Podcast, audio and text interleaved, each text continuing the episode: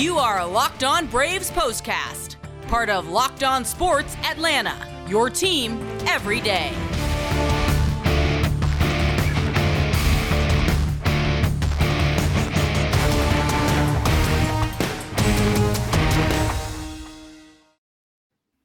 And hello and welcome into the Braves postcast. I'm Grant McAuley. He's Jake Mastriani, and we come to you after what turned into a marathon game and a night in which there was so much to like about how the Braves were playing and specifically what they were getting on the mound from Spencer Strider, but they came up short of their pursuit of a four-game sweep of the St. Louis Cardinals, falling by a 3-2 score in 11 innings. Make sure you subscribe to the all-new Locked On Sports Atlanta right here on YouTube. You get all of the Braves postcasts and all of our other great shows. And make sure you subscribe to Locked On Braves wherever you get your podcast.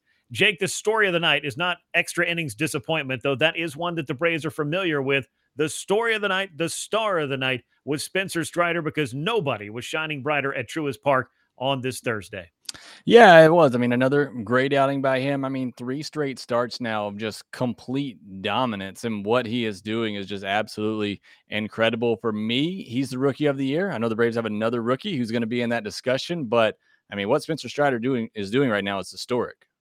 Yeah, it really is. I mean, it's the kind of things that the Braves have not seen much in their franchise's history, and it's also been vaulting him in. His recent performance, that is, has vaulted him into the one of the best strikeout pitchers in all of baseball, and he is starting to rub shoulders with some names that, if you're a young kid in your first full year in the big leagues, you might be pretty excited to know that your stuff is matching up with some of the best in all of baseball. We'll get into all of that, talk about some of the records and the pace that Spencer Strider is on, of course. But let's take a look inside the unfortunate line score for this one.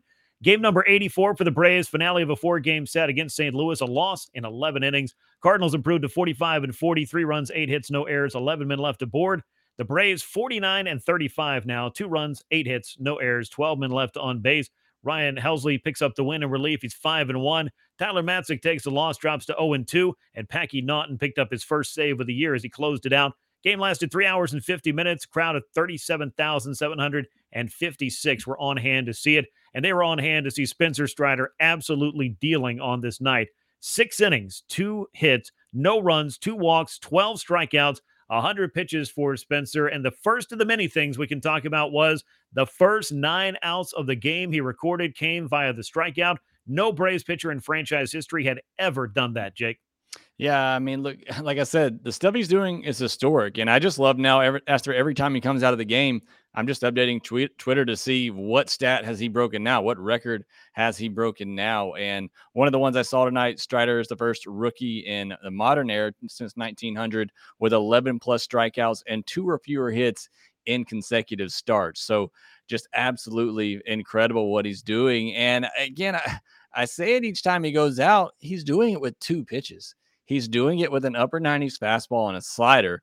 And it's just amazing to think of how much better he could get um, developing a third pitch. I mean, he doesn't need it right now. I'm not saying he needs to make any changes. What right. he's doing is working. But uh, I mean, that's why in the offseason, I did my updated prospect rankings.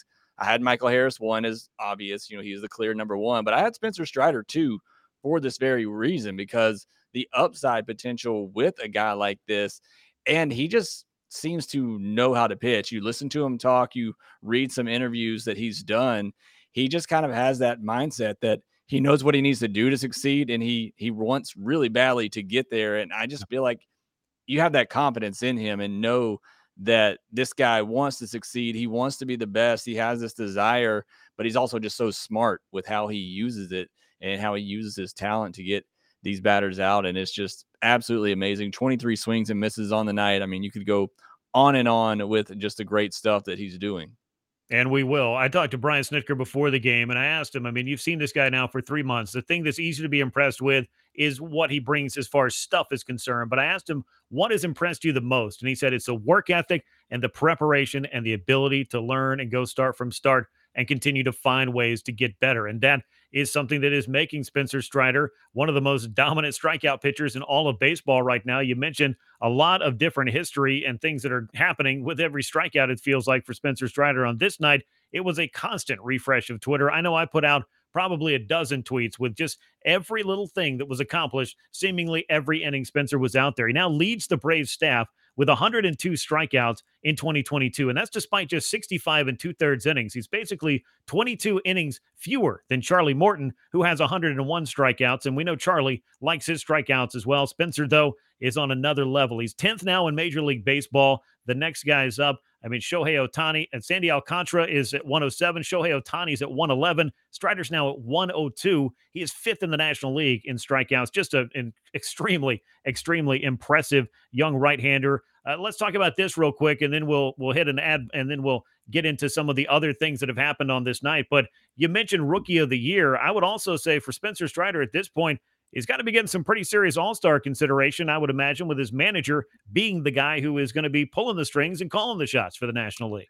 Yeah, and the All Star game is a is a showcase game, right? You're trying to mm-hmm. show off the the league's uh, best talent, and what's more exciting than seeing a guy go up there and throw 99 mile per hour fastballs and a devastating slider? I mean, he is to me. I talked about it last night. He's must see TV, and so you, I think you want that in front of your fans, showing that off to a national audience. So I think you're right with what he's doing. You know, he may get another start or two before the All Star game. I think he's definitely got to be in consideration and worthy uh, of a nod.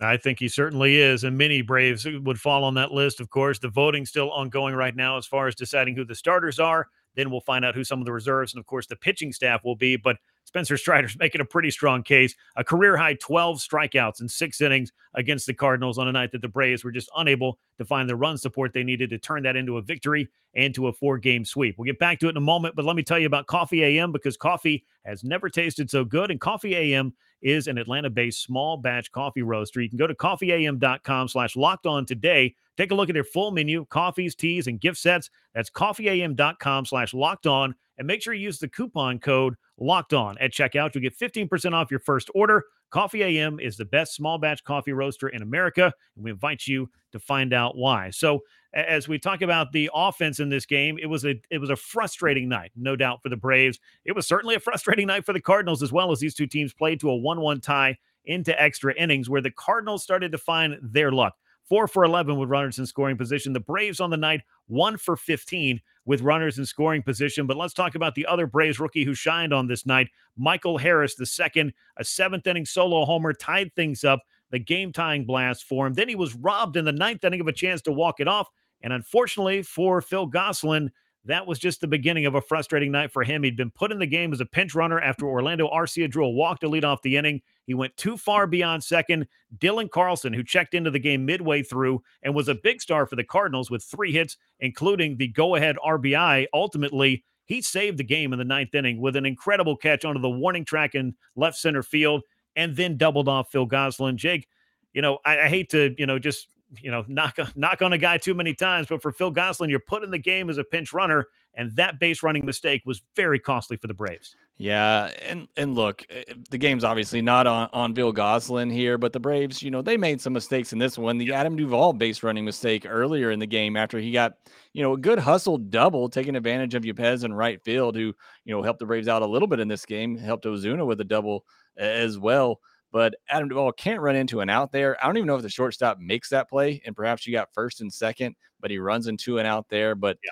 not great for Gotham. Look, I, I, thought that ball was was off the wall. I thought there's no way Carlson gets to that ball, but you can't get doubled up. You got to stop at second base until you see it hit the ground. You can't can't get doubled off there. But what an incredible couple of bats from Michael Harris. Again, the other rookie sensation for the Braves. I mean, the home run to tie it up, just a clutch home run late. And then that ball again, no clue how Carlson got to that one. I mean, that ball was absolutely crushed. Chip your cap there to yeah. him. That should have been game over for the Braves. Mm-hmm. It should have been an 890 expected batting average on that ball. It was absolutely crushed. And I don't blame Phil Gosselin for getting excited about it because everybody got excited about it. But, you know, you got one job, and it's just to make sure that you don't make an out on the base paths. And unfortunately, the great play by Carlson, again, all credit to him. Tip of the cap for making an incredible play. But the base running mistake certainly compounded what was an opportunity in the ninth inning that just did not go the Braves' way. Then in extras, you saw each team uh, trade a run in the 10th inning. But then in the 11th, baseball was a very cruel game of inches for Phil Gosselin on this night. Carlson